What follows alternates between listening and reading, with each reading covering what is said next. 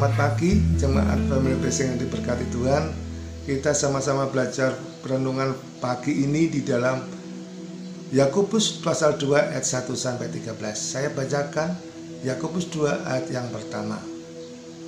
Saudara-saudaraku sebagai orang yang beriman kepada Yesus Kristus Tuhan kita yang mulia, janganlah iman kita amalkan dengan memandang muka.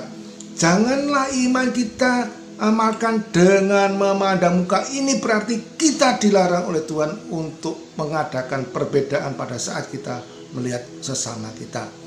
Tuhan Yesus itu sangat mengasihi semua orang dan dia melihat semua orang itu sama baik tua muda laki perempuan besar kecil itu semua di hadapan Tuhan sama jadi kita tidak boleh memandang muka jangan kita memandang orang yang begitu penampilannya yang begitu mewah dengan cincin yang emas yang banyak dengan kalung emas yang besar dengan pakaian bagus bahkan dengan mobil mewah kita sambut dengan hormat Sedangkan kita tidak bisa menyambut orang yang sederhana dengan pakaian yang sederhana, keadaannya yang kucel, itu kita sambut dengan biasa, bahkan kita menyepelekan.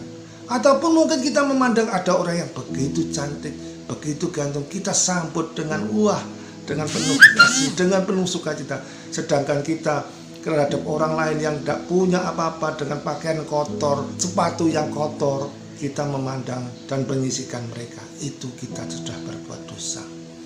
Kalau kita sudah melakukan hal tersebut, kita tanpa sadari bahwa kita sudah menjadi hakim atas diri mereka.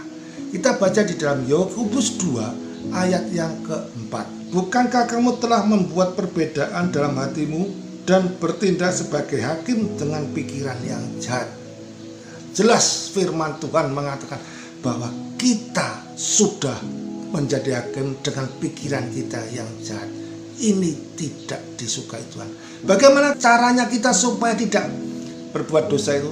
Mintalah kasih Kristus itu ada di dalam hati kita. Dengan kasih Kristus yang sempurna itu, kita tidak akan membedakan orang lain sehingga kita hidup benar di hadapan Tuhan. Amalkan kasih Tuhan itu terhadap sesama. Sehingga pada saat kita mengamalkan kasih itu, orang bisa melihat betapa kasih Tuhan ada dalam hidup kita dan kita dapat memuliakan nama Tuhan di dalam dunia ini. Terima kasih Tuhan Yesus